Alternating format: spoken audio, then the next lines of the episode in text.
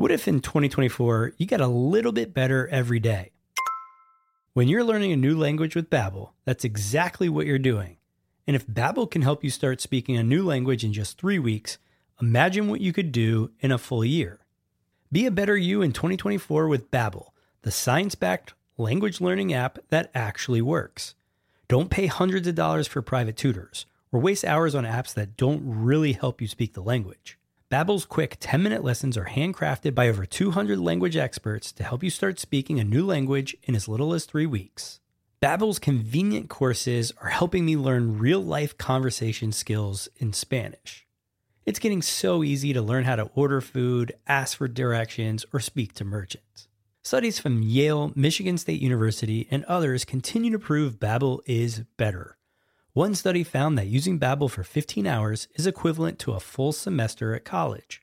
Babbel has over 16 million subscriptions sold. Plus, all of Babbel's 14 award-winning language courses are backed by their 20-day money-back guarantee. Here's a special limited time deal for our listeners. Right now, get 55% off your Babbel subscription, but only for our listeners at babbel.com slash SPP. That's right. Get 55% off at babbel.com slash SPP. That's spelled B-A-B-B-E-L dot com slash SPP. Rules and restrictions may apply. This episode is brought to you by Shopify. Forget the frustration of picking commerce platforms when you switch your business to Shopify, the global commerce platform that supercharges your selling wherever you sell. With Shopify, you'll harness the same intuitive features, trusted apps, and powerful analytics used by the world's leading brands. Sign up today for your $1 per month trial period at shopify.com slash tech, all lowercase. That's shopify.com slash tech. The podcast where we talk to smart people, but not necessarily done by smart people. That is an awesome question. This one goes down probably on one of my top five. Hey, I like nutrition. I like to eat food. This is the coolest thing ever. We're going to do this forever. I wish I paid more attention in that class. You know, I'm going to be honest, I don't understand that. As a man, I just I don't get it. Welcome to smartpeoplepodcast.com. Hello and welcome to Smart People Podcast, conversations that satisfy your curious mind. I am going to make this probably the fastest introduction we have done on the show because today's episode is about distractions and focusing your attention. And I'd rather just have you focus on an incredible interview. This week, we interview Nir Eyal, And Nir currently writes, consults, and teaches about the intersection of psychology, technology, and business. The MIT Technology Review dubbed him the prophet of habit forming technology. He founded two tech companies since 2003. He's taught at Stanford, which is also the place that he received his graduate degree. And he is the author of the national best selling book, Hooked How to Build Habit Forming Products we are talking about his newest book, which is called Indistractable How to Control Your Attention and Choose Your Life. I could go on and on about how much I learned and how much I'm going to implement, but I've decided to just let you have it. Before I do, though, I want to remind everyone if you're enjoying the show, if you're feeling like you're in the Christmas or holiday spirit, please consider going to patreon.com slash smartpeoplepodcast and becoming a patron of Smart People Podcast. With that, you get a bunch of great perks, including ad free episodes. We are creating a community over there, and we would love to have you join. Much more to come on the Patreon front. With that, I want to say thank you to Miguel for joining us on Patreon recently, and a special thanks as well to Timu. I know you're out there. Thanks for listening. Thanks for your incredible donation. Really want to say thanks on that for supporting the show. All right, we are interviewing Nir Eyal as we talk about his incredible new book, Indistractable How to Control Your Attention and Choose Your Life. Enjoy.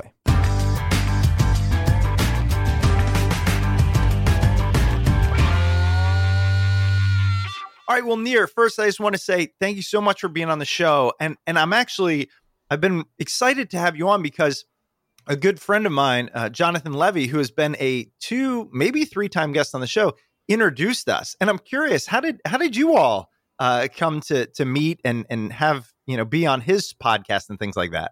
I don't remember.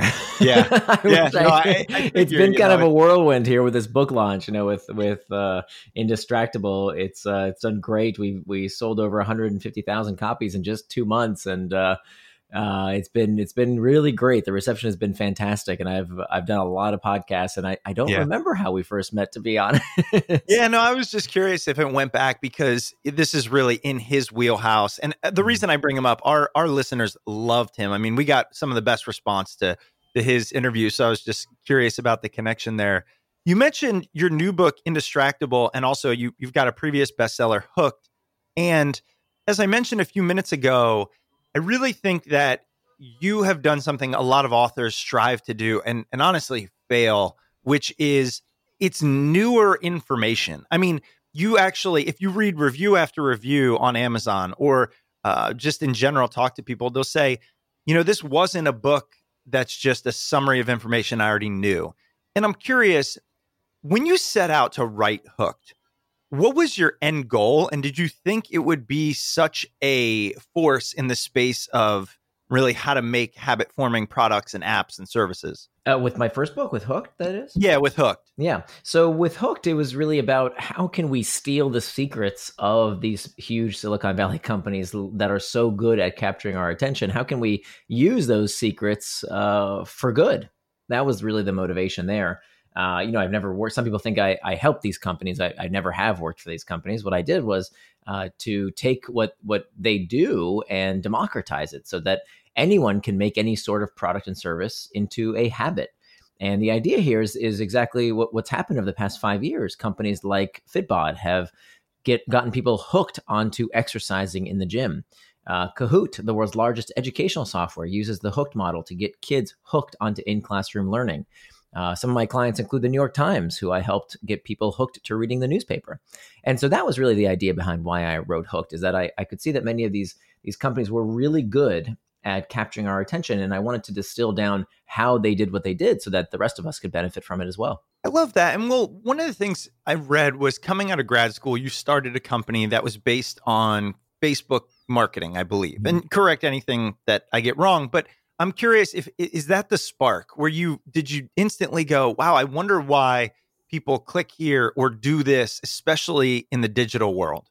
Yeah. Today, when you say Facebook marketing, I think it has different connotations because people think Facebook ads. What we were doing, this was back in 2007, where when you said apps, apps didn't mean uh, iPhone apps because iPhone apps didn't exist. The Apple App Store didn't uh, occur, didn't come out until 2008. And so, what we were doing is to help figure out ways to uh, help game makers on Facebook because uh, this game ecosystem on Facebook was exploding at the time to help try and figure out how to help them uh, monetize their games. And that was done through advertising inside their game with what we called virtual goods. Today, virtual goods is a multi billion dollar industry, but back then, nobody was doing it. and so Wow. that was that was what we were doing back then. And uh, it was it was exactly as you say. It was because I had exposure to uh, not only the gaming industry, not only the advertising industry, but also on top of these social media companies that I had this front row seat. Many of the people who helped build these companies were my friends, and uh, some of them were my clients. And I, I had this front row seat to try and understand how these companies are designing their products to make them so sticky and so habit forming. I'm really curious about how you feel about social media and specifically the what we now know as Facebook marketing today. Given how you really were in at that early level and what it sounds like is it was just out of interest and passion and all those things to what it's become, which really is the you know the antithesis of what you talk about in indistractable. What what do you think about the role of social media today and its goal in taking our attention? Well, I think um, there's there's like every complex topic, we want simple answers, and the answers are never simple. It's never black and white. It's never good, good versus evil. If you want good versus evil, I don't know, watch Star Wars or something. It's just not that simple. Um, you know, the, the it's clear that uh, that social media uh, can can have some negative repercussions. We've seen this in terms of election interference and data mining, and uh, even the company's monopoly status. These are all good questions we should ask of the tech industry. But we also want to make sure that we don't throw out the baby with the bathwater. And I would argue that a lot of the techniques that uh, that are used to keep a product engaging we can co-opt those techniques. We can utilize them to help people form healthy habits in our lives. And so we don't want to we don't want to harp on the techniques. We don't want to harp on what makes these products engaging because we want that, right? Are, are we do do we tell Netflix, you know, stop making good shows because I want to watch them a lot? Do we tell Apple stop making your your your iPhone so user friendly because I like to check it a lot? Do we tell Facebook stop making the newsfeed so interesting? No, we have to take matters into our own hands. And so I think while I agree, you know, Paul Virilio had this great quote, this the philosopher. He said, "When you invent the ship, you invent the shipwreck." And I think that's exactly what we've seen. Uh, but but what's the solution to that? Right? Is a solution to stop sailing ships? No, you make ships better. And so that's exactly what we see here with many of these technologies: is that they come bundled with all sorts of problems, all kinds of unforeseen consequences. And so it's our job to do two things. What we've always done as a human species is we adapt our behaviors and we adopt new technology. So we adapt and we adopt. And I think that's exactly the process we see happening right now. And frankly, you know, why would we wait? I think a lot of people about this problem, particularly of distraction, in, in my wheelhouse, just to be very clear, I'm not a social critic. I'm not somebody who, you know, looks at all the the goods and bads. I really focus on this one area uh, where I struggled in my life, which is around distraction. And I started this journey thinking that it was just about the technology that was distracting us. And what I discovered, and the bulk of the book, is actually not about tech distraction. The bulk of the book is really about the root cause of distraction. Because, you know, when it comes to distraction, most people fall into two categories. We have what we call the blamers and the shamers. The blamers are the people who say, it's technology, it's Facebook, it's Instagram, it's email, it's the chocolate cake, it's whatever outside of me that's doing it to me the shamers, this is what I used to do. Uh, we shame ourselves. We say there must be something wrong with me. Maybe I have a short attention span. Maybe I'm I'm lazy. Maybe I'm an imposter. I don't know what I'm doing here. And we do all these. We we tell ourselves these terrible stories that, of course, just makes the problem worse. Because the more shame we feel, the more likely we are to seek out distraction. And so we don't want to be blamers. We don't want to be shamers. We want to be claimers.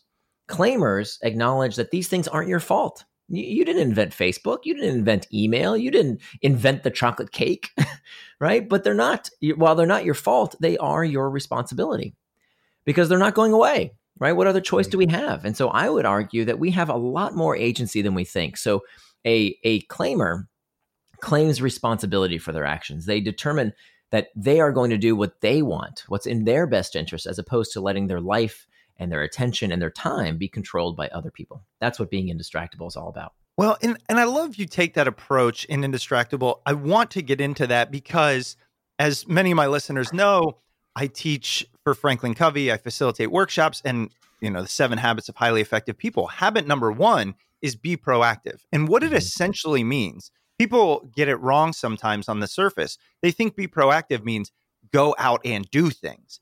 But in mm. reality, proactivity is not at all that simple. What Dr. Covey intended and what we, we talk about and teach is being proactive simply means accepting the results that you get, mm. good, bad, or whatever. It's your response to a situation that is important and within your control. It is not the external thing, which is a lot of what Indistractable is about. Right. However. And we can just dive in, and there's a couple of other questions I wanted to lead up to, and I'll get to those. But that also makes it sound like we should all or or could all be blamers because it gives this this idea of willpower, right? And that's that's what you're talking about. And I know this all too well as a blamer. It's this just means I don't have enough willpower to do the things I say I want to do. As a shamer, where, where do you stand on this right? idea of willpower and focus and being indistractable? So sorry, you said as a, as a shamer, not as a blamer. A blamer says it's it's the computer, it's the technology, it's uh, Facebook. You, you, mean as a shamer, right? Um, well, the the one, and I might have the the, the wording wrong. It's the one where you tell yourself yeah. that it's your fault. Yes. Okay. So the shamer, and by the way, this is this is me, or yeah, at least yeah, it, it was me. Uh, and, and so I, am going. Uh, the the book is really full of of surprises uh, I love to turn over apple carts, particularly when it comes to the psychology of why we do what we do. There is so much folk psychology out there, and uh, a lot of it is untrue. Not only is it untrue, it's unhelpful. And I think this concept of willpower, uh, you know, people who who study this stuff, we're increasingly realizing that maybe the whole concept of will willpower is flawed. And so I don't like this idea of willpower. I don't think it's very helpful, and I don't think it works. Uh, self control, willpower, self discipline, even those words kind of just send shivers down my spine because they tend to fail in the moment. They don't work. I mean, think about it, right? If if the chocolate cake is on the fork on its way to your mouth, you're going to eat it. If the cigarette is lit in your hand, you're going to smoke it. If your cell phone is on your nightstand and you sleep with it as far away as you do from your lover every night, the first thing you're going to do is pick it up because you've already lost. If you have to depend on willpower in those moments, we know the outcome. They're going to get you. And so the book is really about how do we not utilize willpower? How do we not depend on self control and self discipline? Because those things do not work. The people who I studied over the past five years, and I talked to hundreds of people, the ones who didn't struggle with distraction, the ones who were indistractable, the ones who did what they said they were going to do day in and day out and lived with personal integrity, they weren't the ones who had the most willpower. They were the ones who had a system in place so that they didn't need willpower. If there's one mantra I want people to remember, it's that the antidote to impulsiveness is forethought. The antidote to impulsiveness is forethought.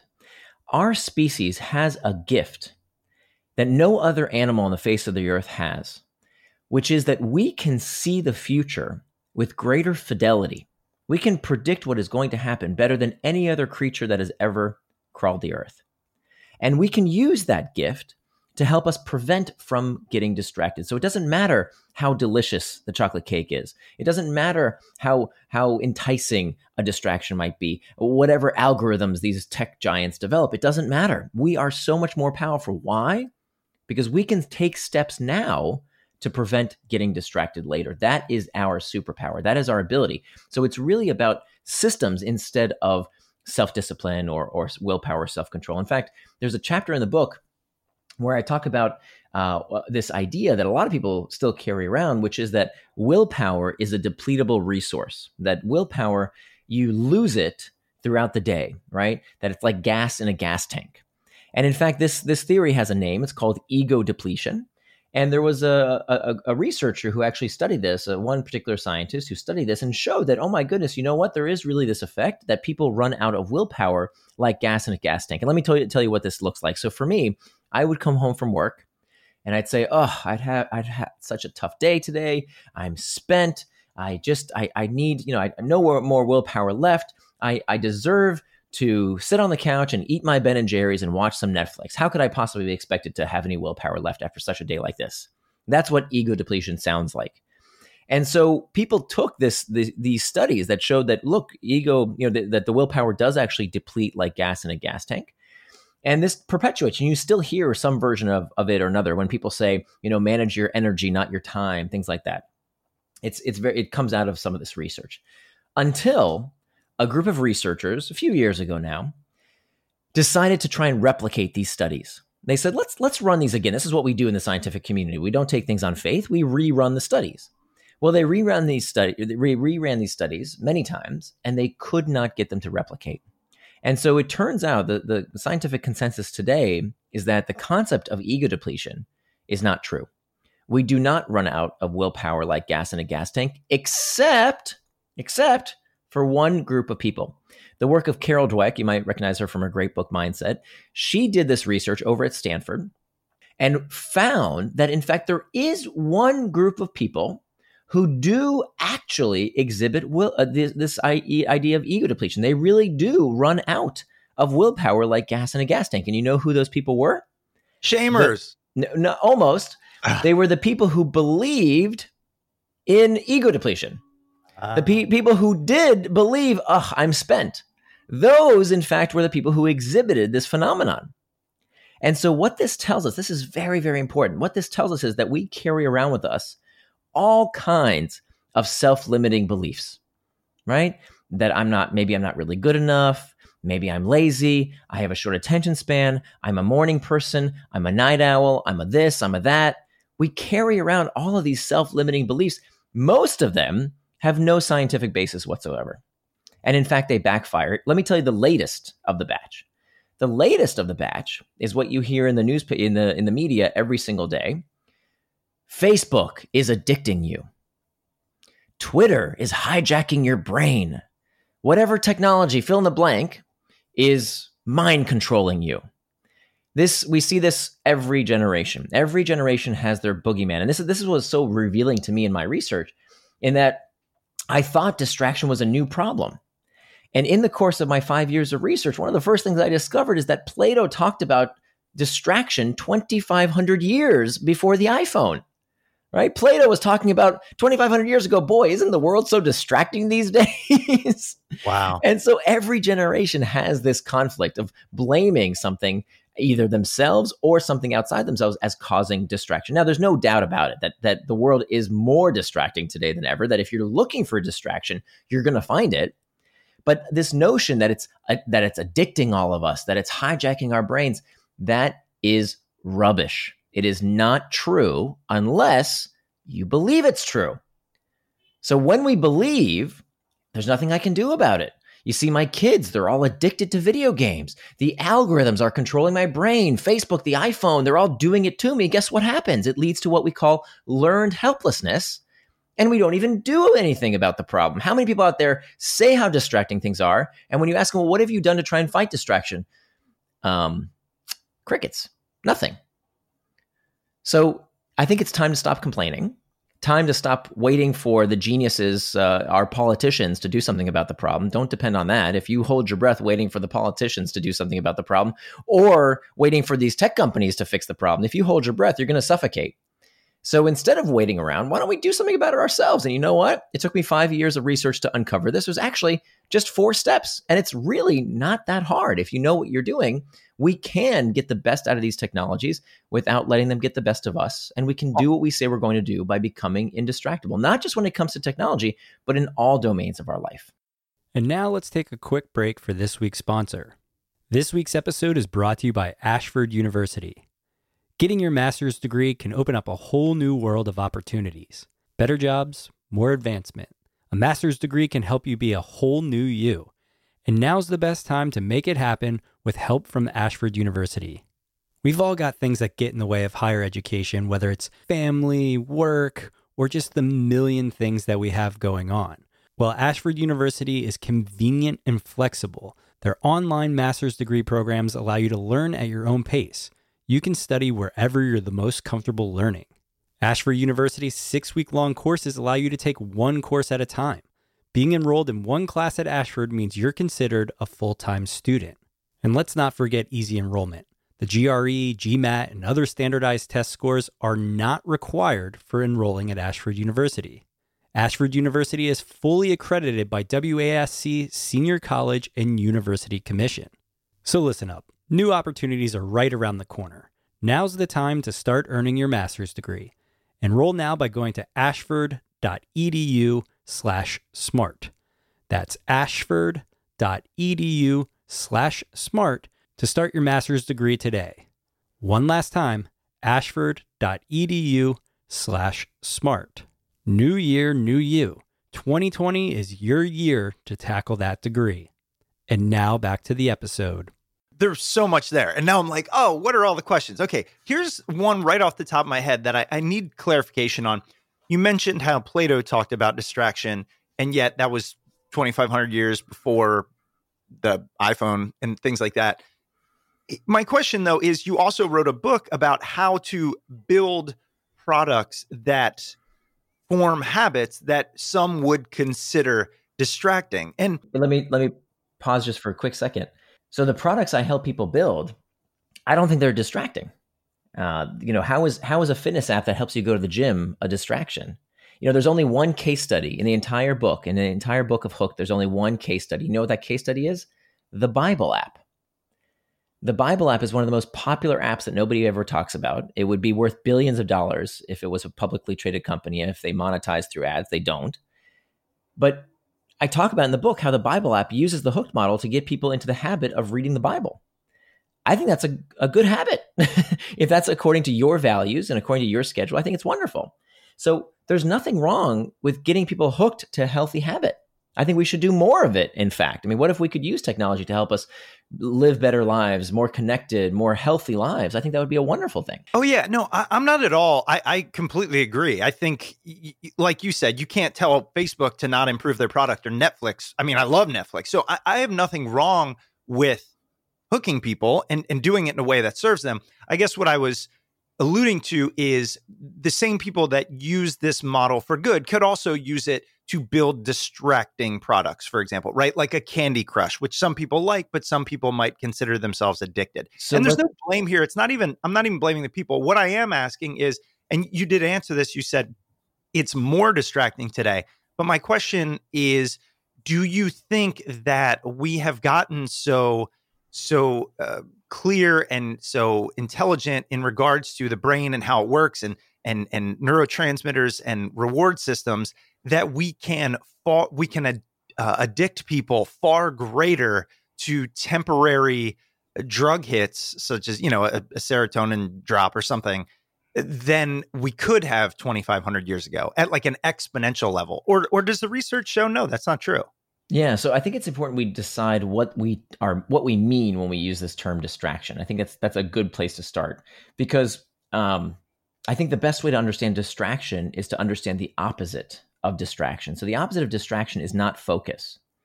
If you look at the etymology of the word, the actual opposite of distraction is not focus, it's traction.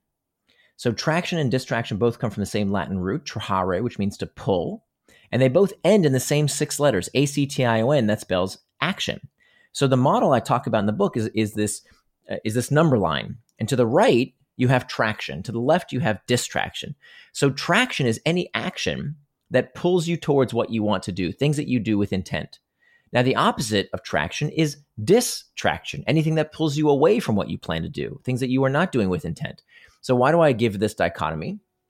I would argue there ain't nothing wrong with playing Candy Crush. Why is Candy Crush morally inferior to watching football on TV? Give me 100% one reason. agree. There's no difference. if you plan to do it, enjoy it. The yep. difference is whether you are doing it with intent, whether you are doing it according to your values and your schedule, or whether you are doing it on someone else's schedule.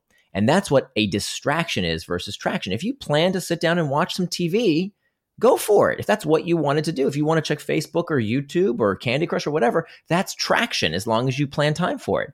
What is not traction, what is distraction, is anything that you didn't plan to do. So I would argue that sitting down at your desk, this is what I used to do. I'll, I'll walk you into a day in my life before I wrote this book. I would sit down at my desk and I would say, okay, now I'm going to work on that big project. Now I'm going to do the thing that I've been procrastinating upon. Now I'm going to do the thing that I finally, okay, I won't put it off anymore. Here I go. I'm going to do it right after I check email. Yeah. yeah. Right? Day yeah. after day after day, I would do this to myself. And I would argue that email in this circumstance, again, the, the, the action itself is neutral. The technology is neutral, right? Email is no different from playing Candy Crush. The difference is at that moment, email was a distraction. Why? Because I planned to do one thing and I checked email instead. So, email, this thing that, and this, I would argue that is a more pernicious form of distraction because you don't realize that distraction has tricked you, right? We think, oh, it's, you know, if, if you play Candy Crush at your desk, okay, that's clearly you're not supposed to be doing that at work. That's a distraction. But when you check email when you didn't intend to, we lie to ourselves. We let distraction trick us into thinking it's what we want to do, even when we don't.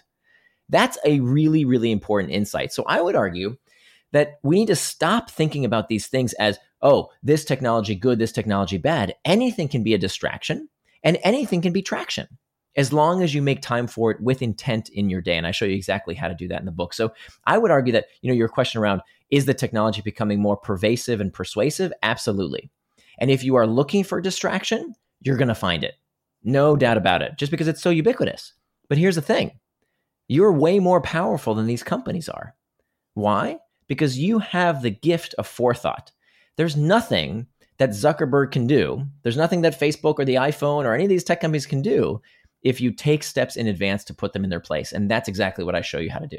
Absolutely. And I love that message. We've been hearing it time and time again. I really think this idea of mindset, mentality, belief systems is the new it's the new black. You know what I mean? It's the new thing because it, it's it, it's empowering. I mean, we we interviewed somebody who talked about uh, mental illness and how much of it is is something that we can actually um, deal with through our thought process as opposed through a chemical imbalance. Mm. And it was mm. fantastic, and it's one of the most listened to episodes. But at its core, it's a message of empowerment that we are stronger than we are giving ourselves credit for the more we learn about the brain. And that's really, I think, at the core of what you're talking about. So let's let's jump into this because one of the things that I struggle with is why do I procrastinate things I tell myself I actually want to do? Yeah. And a perfect example, which I know 100% you can identify with, as can every guest and almost everyone listening, is I want to write a book, right? Mhm. And I have everything teed up. I've got people who want the book written, I've got the content, I've got the want, I've got the vision. Sitting down and writing is more painful than jamming knives into my foot. Why is that? yeah, yeah. So here's the thing if we want to answer Plato's question from 2,500 years ago, which was, why do we get distracted? Why do we do things against our better interest? And by the way, in the Greek, he called this akrasia. And so, what is the nature of akrasia? Why do we do things against our better interest? I think we have to start from first principles. I really like first principles thinking. Uh, you're probably familiar with it from Richard Elon Feynman. Musk? Yeah, Elon Musk, and he quotes Richard Feynman talked about this along, you know, well before then. And so, really, let's start from first principles thinking here. Not only why do we do things against our better interest, why do we do anything? What's the nature of human motivation? And most people will tell you some version of carrots and sticks. We've all heard this, right? That everything we do is about the pursuit of pleasure and the avoidance of pain. Freud said this. This was called the pleasure principle. Turns out it's not true. That we do not do things for the pursuit of pleasure and the avoidance of pain, but in fact, everything we do, we do for one reason, and that is to prevent discomfort. Everything we do, it's pain all the way down. Even the pursuit of pleasurable sensations. Hung or you know, the drive for for pleasure is itself psychologically destabilizing. Wanting, craving, lusting. There's a reason we say love hurts. All of these things destabilize us psychologically and create this discomfort to get us to do what the brain wants us to do. This is called the homeostatic response. Think about it physiologically. So if you go outside and it's cold, that's not comfortable, so you put on a coat. If you go back inside, now it's too hot, you take it off. If you feel hunger pangs, you eat. And if you're stuffed, oh, you ate too much, that doesn't feel good, you stop eating. So everything we do physiologically is prompted by this desire to escape discomfort. And I argue that psychologically, the same exact thing is happening. So when we're feeling lonely, where do we go? We check Facebook. When we're uncertain, we Google. When we're bored, we check stock prices, sports scores, the news, Pinterest, Reddit. All of these products and services cater to this uncomfortable sensation. So, what this means, if all human behavior is prompted by desire to escape discomfort, and we know this to be true neurologically, there are two systems in the brain, by the way, the liking system and the wanting system. And it turns out that you don't have to like something in order to want it. We've actually seen this with lab experiments with, with lab mice, that even when we disable the liking system, we can get lab animals to do things because they want it, not necessarily because they like it right? If you've ever, you know, uh, around holiday time, if you ate a big plate of food uh, over Thanksgiving and you don't even like it anymore, but you keep eating, right? That's exactly what's going on. Your wanting system is taking over, even if you don't like the thing you're doing. So it's not about the pursuit of pleasure and the avoidance of pain. It's this, it's this, the fact that everything we do is about a desire to escape discomfort. So that means if all human behavior is prompted by a desire to escape discomfort, that means that time management is pain management. Let me let that sink in. Time management is pain management. It doesn't matter what techniques you use to try and manage your time. Doesn't matter what latest life hacks you're using or gurus techniques. At the end of the day, this is where we must begin. That to become indistractable, to ask ourselves, why don't I do what I say I'm going to do? What is the nature of akrasia? How do we answer Plato's question of why do we do things against our better interest?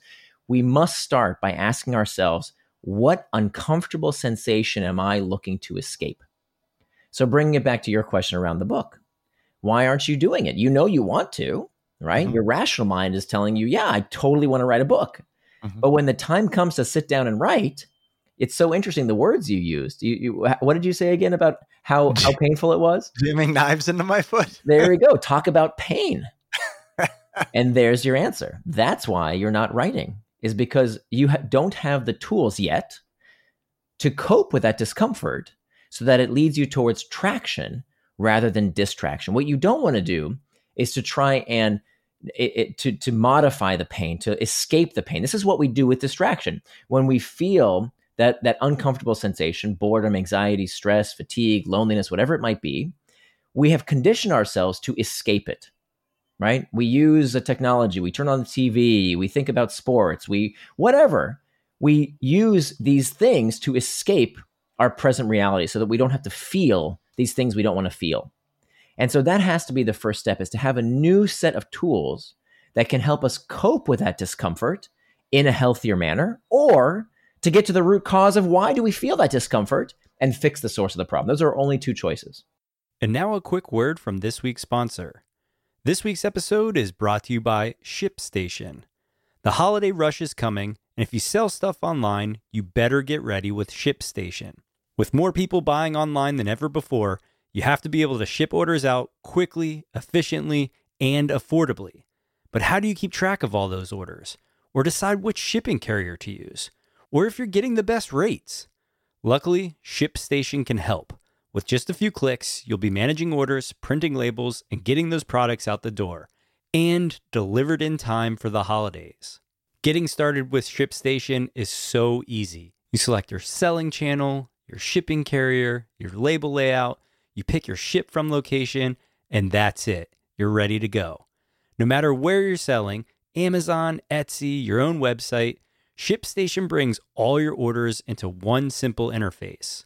ShipStation works with all the major carriers, including USPS, FedEx, and UPS, so you can compare and choose the best shipping solution for you and your customers. They even offer big discounts on shipping costs. No wonder ShipStation is the number one choice of online sellers. You'll ship more in less time with the best rates available. So listen up. Take the hassle out of the holiday shipping this year. Let ShipStation help you handle it with ease. Just use our offer code SMART to get a 60 day free trial.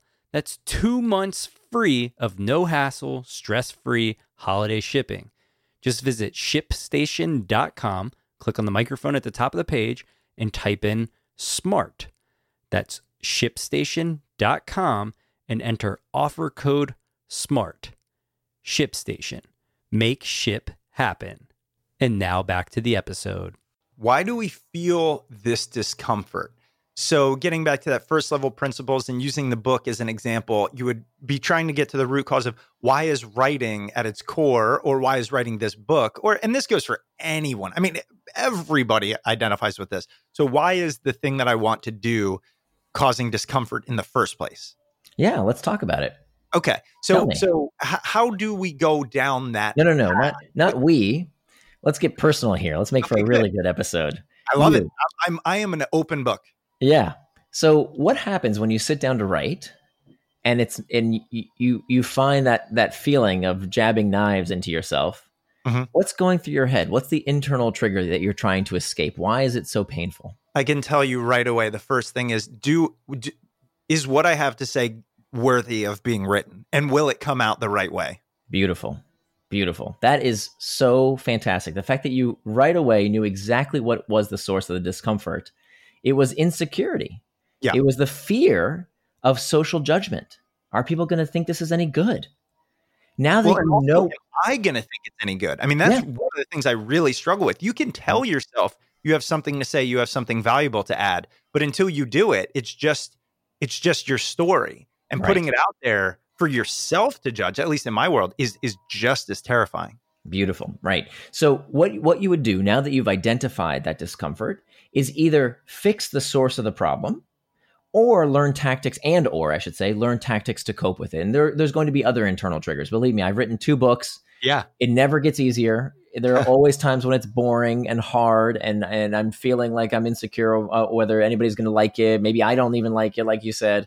And mm. I look for escape. I'm desperate to just let me just google something or let me just research this one book or whatever it might be. So the idea is after you you understand that that is your internal trigger, what you want to do is to reimagine it. Okay. So you can either fix the source of the discomfort. For example, one way to disarm that discomfort might be, and this is where we're kind of jumping to the the, the answers here. Normally you, you spend more time on introspection a bit, but one thing could be to say, look, I'm not going to publish this. I am writing this for me.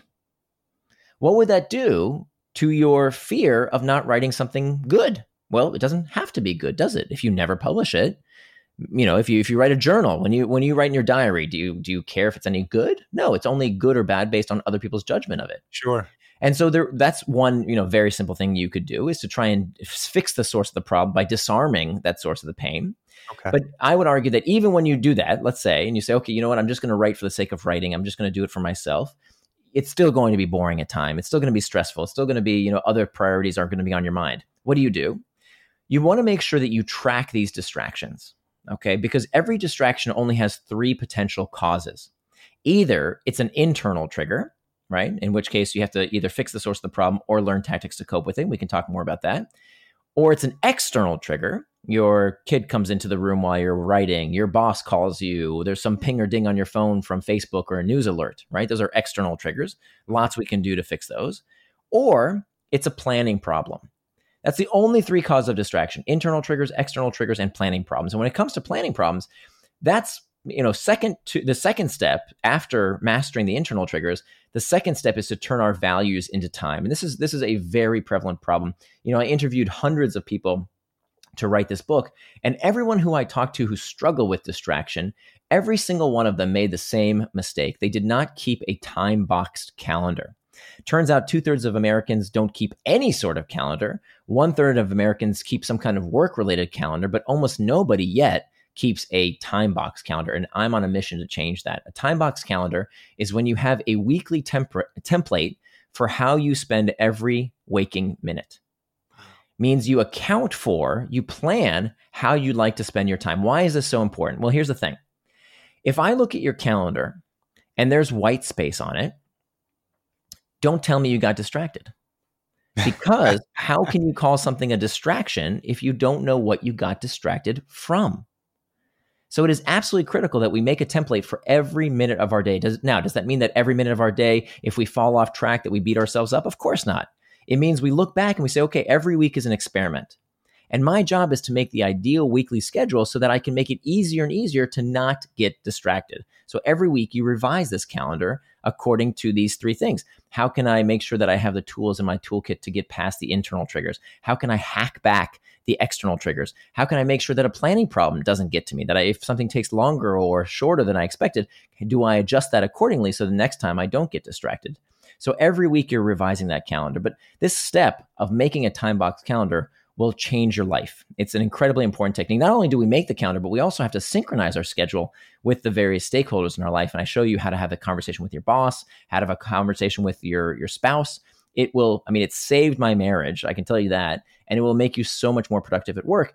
And especially when it comes to these more creative tasks, you know, the fact is that most people, when they want to write a book, when they want to, you know, do something that requires sustained effort, it's really about playing the time. I hear so often, you know, I want to leave myself the freedom to be creative. I want, I want to make myself available to whenever inspiration strikes. Bullshit. Yeah, exactly. It, it doesn't work that way. You know how you write books? You You're sit right. your butt in the chair and you say, I'm going to do nothing but this task for a set period of time. Mm-hmm. That's how you get stuff done. And so that's imperative because it has to be on your calendar. Let me ask you this because I, I like I mentioned, I mean, we believe in a very similar planning process and having taught literally thousands of people how to plan based on our research, which has been going on for decades, and and trust me, it all tracks with what you're saying. I, I'm I'm on board. One of the things I found is how hard it is to get people to plan in the first place, and it all goes back to, in my opinion, the internal triggers slash mm-hmm. You know, and I forget the exact phrasing you used, but you've got the external, you've got the planning, and the internal, and and that's why I think your book is is getting that traction because people realize whether they they want to or not that it's it it all starts from within. So I really would love to spend, you know, maybe the remainder of the time talking about that managing that inner control, inner dialogue because it's really easy to say plan and everyone could do it from a yeah. from a perspective of tactically. How do we get over this thing that people will not plan and in my experience it's because then they have something to hold themselves accountable to. How do you get past the you know, the inability to even do something like planning to do the work you want to do. Yeah, no, this is exactly right. That's why the very first step has to be before you do anything else, master these internal triggers. Because it's exactly as you said, you know, if you use these techniques, by the way, there are four big steps just to run through them so everybody can get the picture. Yeah, so the first step is to master the internal triggers. The second step is to make time for traction, which is all about turning your values into time. The third step is to hack back the external triggers. So, all the pings, dings, rings, and things that might take you off track. That's the third step. And the fourth step is to prevent distraction with pacts. And so this is where we, I get into the idea of making pre commitments around the idea of self image and how identity can shape our future behavior. Those are the four steps. But part, you know, it took me five years to write this book because I, I had to look through so much research, so much, you know, everything I do, by the way, is, is based on peer reviewed studies. It's not, oh, here's my personal, you know, technique du jour. No, no, no. I need it reviewed in a, in a journal in order to quote it in the book. And so uh, th- not only was it important to have the right techniques, it's also imperative to do them in the right order because exactly as you said, if I meticulously plan my day, if I turn off all my notifications, if I let everyone in the world know not to bother me, I've done everything, you know, to I, I go into a cave and I do nothing but sit there with my pen and paper. If I haven't figured out why I get distracted, guess what? I'm still going to get distracted. yeah. and th- yep. this is partially what I did, by the way. Before I learned about all this research and how to do this, I did think, oh, it's just the technology that's doing it to me. I blamed something outside of me, and I got rid of my iPhone. I, I bought myself a flip phone uh, that that do- did nothing but send call, you know, send and receive calls and text messages. I got a word processor from the 1990s that had no internet connection, and I thought, okay, now that's it. I've gotten rid of all these distractions. I can finally concentrate. And guess what? I still got distracted. I'd, I'd take out the trash. I'd clean my desk. I'd see a book on my bookshelf and say, oh, you know what? I should probably look back into that. That might be useful to me. And I would still get distracted. The very first step has to be to master the internal triggers. And let me just give you a few techniques. There's three big pillars when it comes to mastering the internal triggers reimagining the trigger, reimagining the task, and reimagining our temperament. But a, a very handy technique I can give you right now, anybody can use today to call themselves indistractable, is this it's called the 10 minute rule. And this isn't something that I invented. This comes from acceptance and commitment therapy. It's decades old research.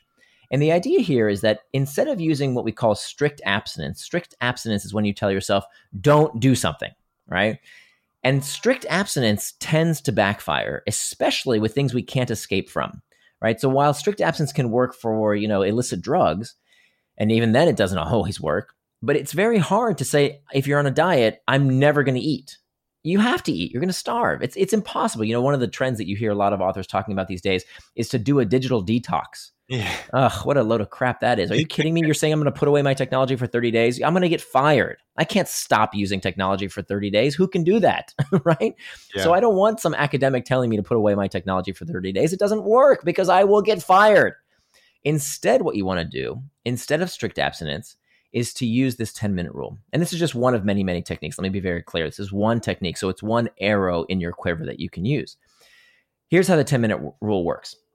Instead of telling yourself not to do something, let me give you a perfect example of why this fails. I want you right now, with all your might, to do something that you have not done all day. So it's not going to be very hard to do. You haven't done it all day, I bet. But right now, I want you, with all your might, not, whatever you do, do not think about a white bear. What are you doing right now? What are you thinking about? I, I saw the polar bear. see, see what I uh-huh. mean?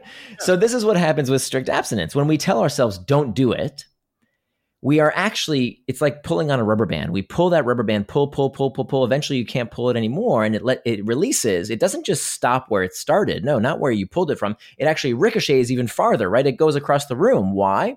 because we it's just like when we tell ourselves not to do something we say don't do it don't do it don't do it don't do it okay fine i'll give into it and when i relieve that tension remember what we said earlier about how all human behavior is prompted by a desire to escape discomfort that relief of telling yourself not to do it feels good and what you've done is reinforce the very thing you are trying not to do so instead of strict abstinence what we want to do instead is to tell ourselves, I can give in to that temptation in just 10 minutes. And for those 10 minutes, your job is to do what's called surfing the urge. Your job is to just stay present with that sensation, whatever it might be boredom, anxiety, fatigue, uh, fear, whatever it might be that you're experiencing. Your job is to either stay with that sensation, get curious about it, not contemptuous, don't be a shamer, just curious about that sensation for 10 minutes, or before that clock has run out, get back to the task at hand. And what you will find is nine times out of 10, if you just give yourself that emotional space, you will see that emotions, these uncomfortable internal triggers, they are like waves. They crest and then they subside. They feel like they're going to last forever, which is why we impulsively look for something to distract our minds from what we really have to do. But if you just sit with that sensation, I'll, I'll sometimes take out my iPhone and I'll literally say, set a timer for 10 minutes. I'll put my phone down. And my choice is when I'm ready to get back to the thing that I wanted to do, wait for the timer to go out. And while I'm doing that, I'm I'm contemplating the sensation. I'm getting curious about it. And you will find, I mean, it works like a charm. Nine times out of 10, by the timer, by the time the timer has gone off, I'm back to what I wanted to do. This week's episode is brought to you by Audible. It's the time of year when everyone is traveling or running around getting thoughtful gifts for the people you care about. Think about giving yourself the gift of Audible membership. Now is the best time to do it with a special offer of 53% off your first three months. Access an unbeatable selection of audiobooks, including bestsellers, motivation, mysteries, thrillers, memoirs, and more.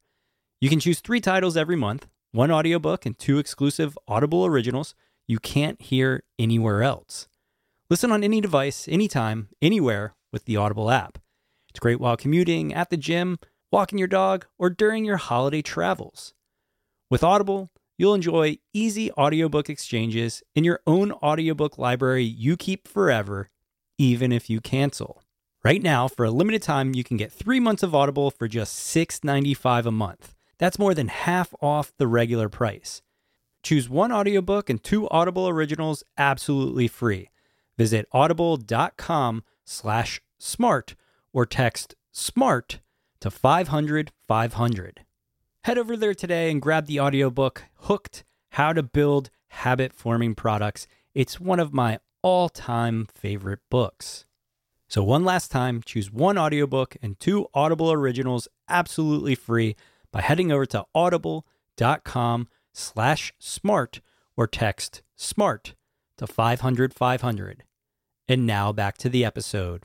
Nir, I have to ask you because that I, I, could picture myself doing that. I actually know what would happen. About three minutes in, I'd be chomping at the bit to get back to the thing I want to do because I'd be bored with surfing that wave. It would have gone away. So I love that.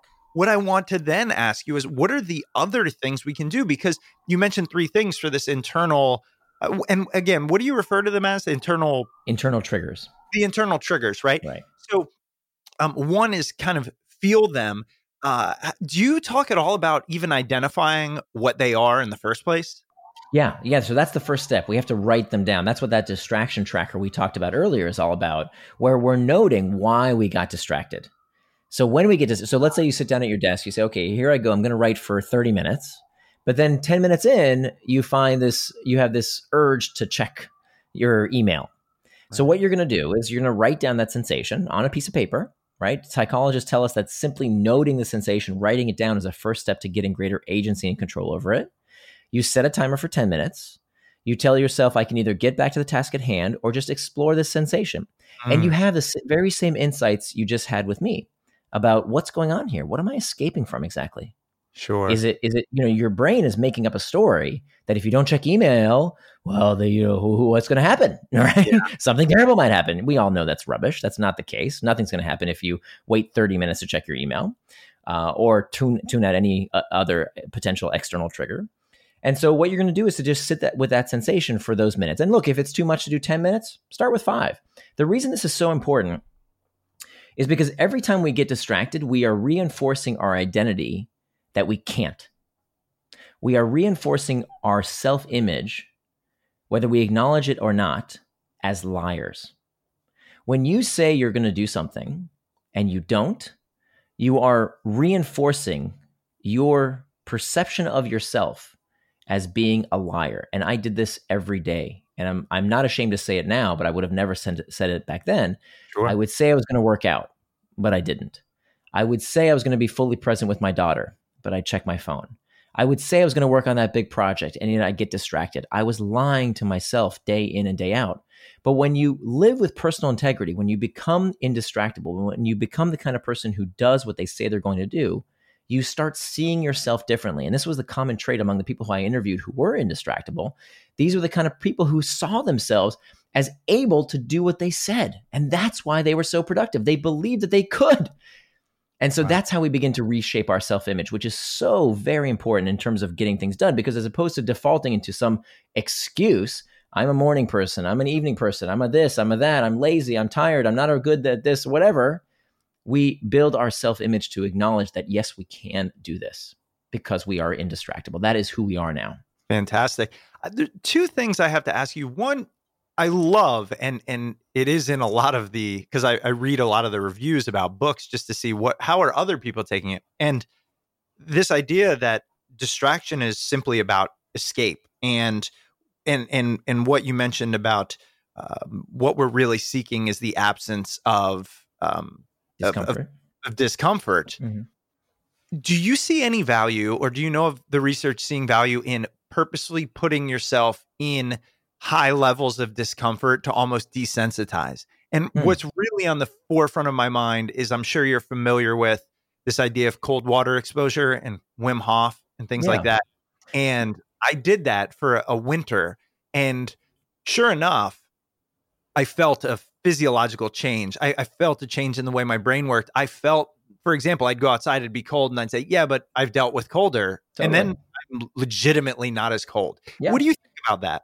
Well, here's the thing. You know, we think of pain occurring in the body, right? So if you stub your toe, you think, "Oh my god, that pain is in my toe." But that of course is not happening. Your toe doesn't have a brain. It pain all pain happens in the brain. that is where pain occurs. Now there might be damage to your toe, but it's still being registered and processed in your brain. And so the, the science of pain is fascinating, whether it's psychological pain or physiological pain. It is still all a, a phenomenon in our brains. And so, how we change our set points based on how we react to that pain is incredibly important. I, you know, I'll give you a, a, a great example that just came to mind. So, when my daughter was very young, she, uh, you know, we would take her to the park and she would run around, have be having a great time. And once in a while, she would trip and fall. You know, when she was first learning to, to her way on her feet, and she sure. would trip and fall. And if my wife and I reacted with, "Oh my God, honey, are you okay?" She would cry, right? Because she got the signal. She would always stop. You know, she would look at us. You know, and if we said, "Oh my God, honey," and then she would say, "Oh, I guess I'm. I guess I, this was supposed to be painful. I'm going to cry." But if she, if we didn't acknowledge it, and she was having a great time, and her friends were running around too, she would fall sometimes really hard, and she would just get back up, and she wouldn't feel the pain because her brain told. I mean, what's the purpose of pain? The purpose of pain is to prevent you from hurting yourself, right? right? But if it's not a real threat, if it's a fake threat, your brain tunes it out. In fact, your brain is tuning out all kinds of superfluous information right now all kinds of stuff is happening in your body that if you focused on could be uncomfortable. Because you're not focused on it you're listening to my vo- voice instead you don't experience that discomfort.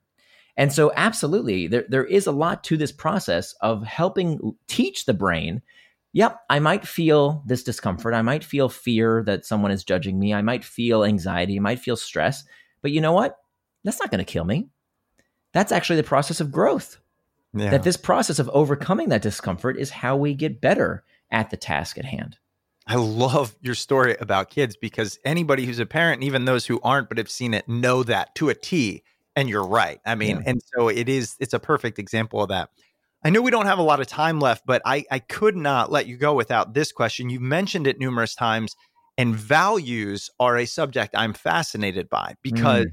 it's still in in a lot of the research I've done, people I've talked to, it's still hard to nail down values i think because people get tripped up on are these my values? Are they society's values? Are they my parents values? Are you know? And and so i think we struggle sometimes even with that. And then yeah. your idea of turning your values into time. Tell us what you mean by that and maybe give us a i know you can't give us all of it because sure time, i'm happy to. if we if we had more time i'd, I'd recite the whole book to you. Yeah exactly. How would do that yeah, no, happy to. But I so I think values are incredibly important. So let let's define what I mean by values. To me, values are defined as the attributes of the person you want to become. The attributes of the person you want to become. And I think what's so what what I think people miss the mark when it comes to values and how how important these can be in your day-to-day life is that where values are most useful are in guiding your actions, not your aspirations, but your actions. That's where values really matter. And so instead of making a vision board or a five year plan or thinking about the regrets of the dying, right? How about we start with next week? Okay. How do you want to spend your time on earth in the week ahead to help you live out your values? Now, the reason this is so important is because it's so concrete that when we talk, I think the reason people have trouble with values is because they're so amorphous, right? I don't, I'm not really sure what my values are. Yeah. So the best way to understand what your values are is to turn them into time. And I talk about these three life domains. You have you at the center, you have your relationships, and then finally the last concentric circle is work.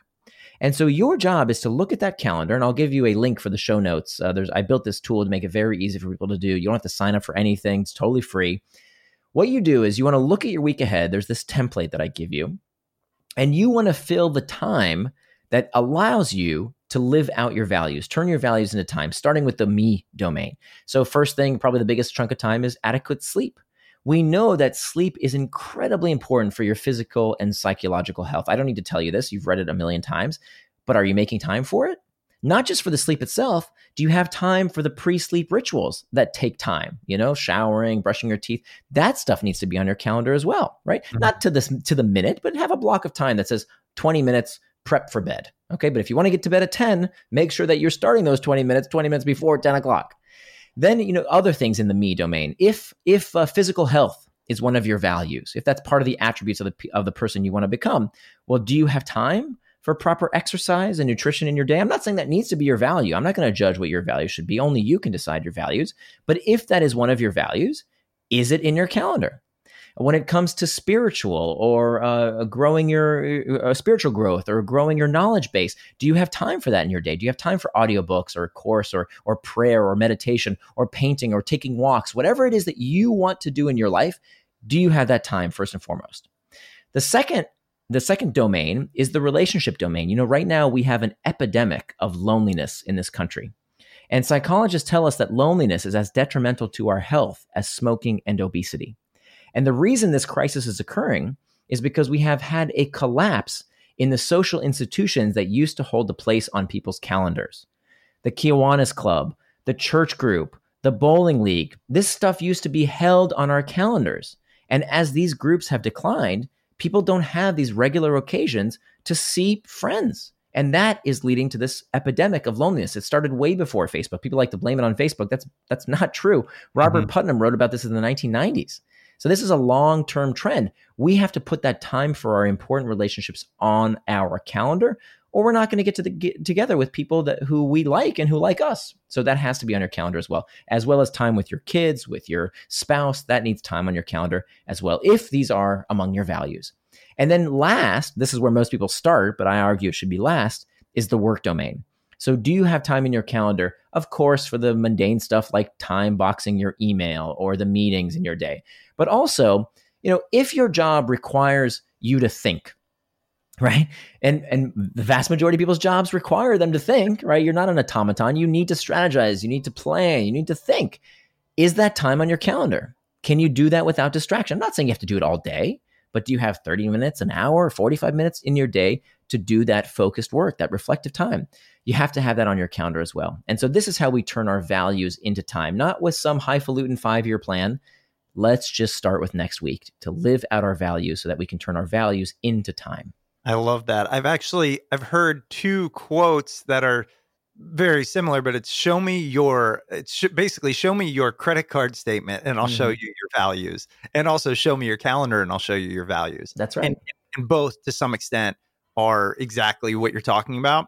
I mm-hmm. couldn't agree more. And man, we have just touched the surface of what is included in your incredible book. And I first of all really appreciate you giving us this knowledge so so freely and so um, you know so, so articulately. Thank you. My pleasure.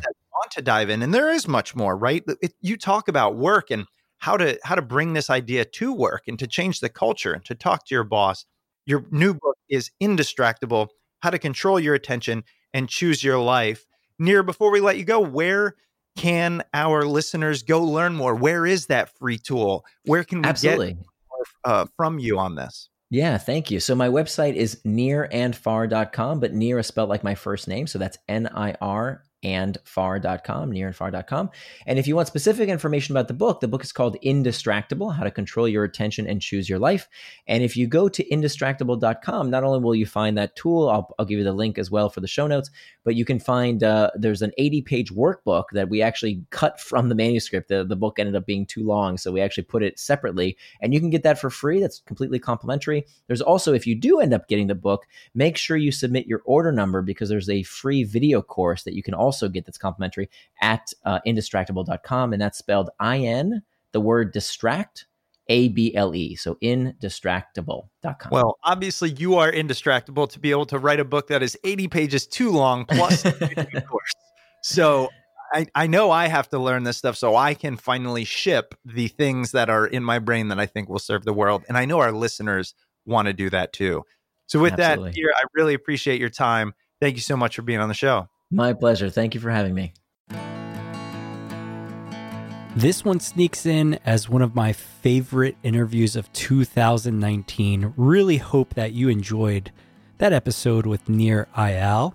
His book, Indistractable How to Control Your Attention and Choose Your Life, can be found on Amazon or at your local bookstore. And also, I have to recommend his older book, Hooked How to Build Habit Forming Products. It's pretty awesome. And of course, you can use our Amazon link located at it at smartpeoplepodcast.com slash Amazon. And any purchase you make through that link comes at no extra cost to you, and it greatly helps support the show. If you're looking for other free and easy ways to support the show, you can always just leave us a rating and review on iTunes or Apple Podcasts or wherever you download your favorite podcasts. We're on Patreon, patreon.com slash smartpeoplepodcast. And if you want to sign up for the newsletter, you can always head over to the site, smartpeoplepodcast.com. If you'd ever like to reach out to the show, you can email us at smartpeoplepodcast at gmail.com or message us on Twitter at smartpeoplepod. All right, that's it for us this week. We're going to start winding things down. I hope you have a fantastic holiday season with friends and family. We've got one more episode coming up before year end, so make sure you stay tuned, and we'll see you all next episode.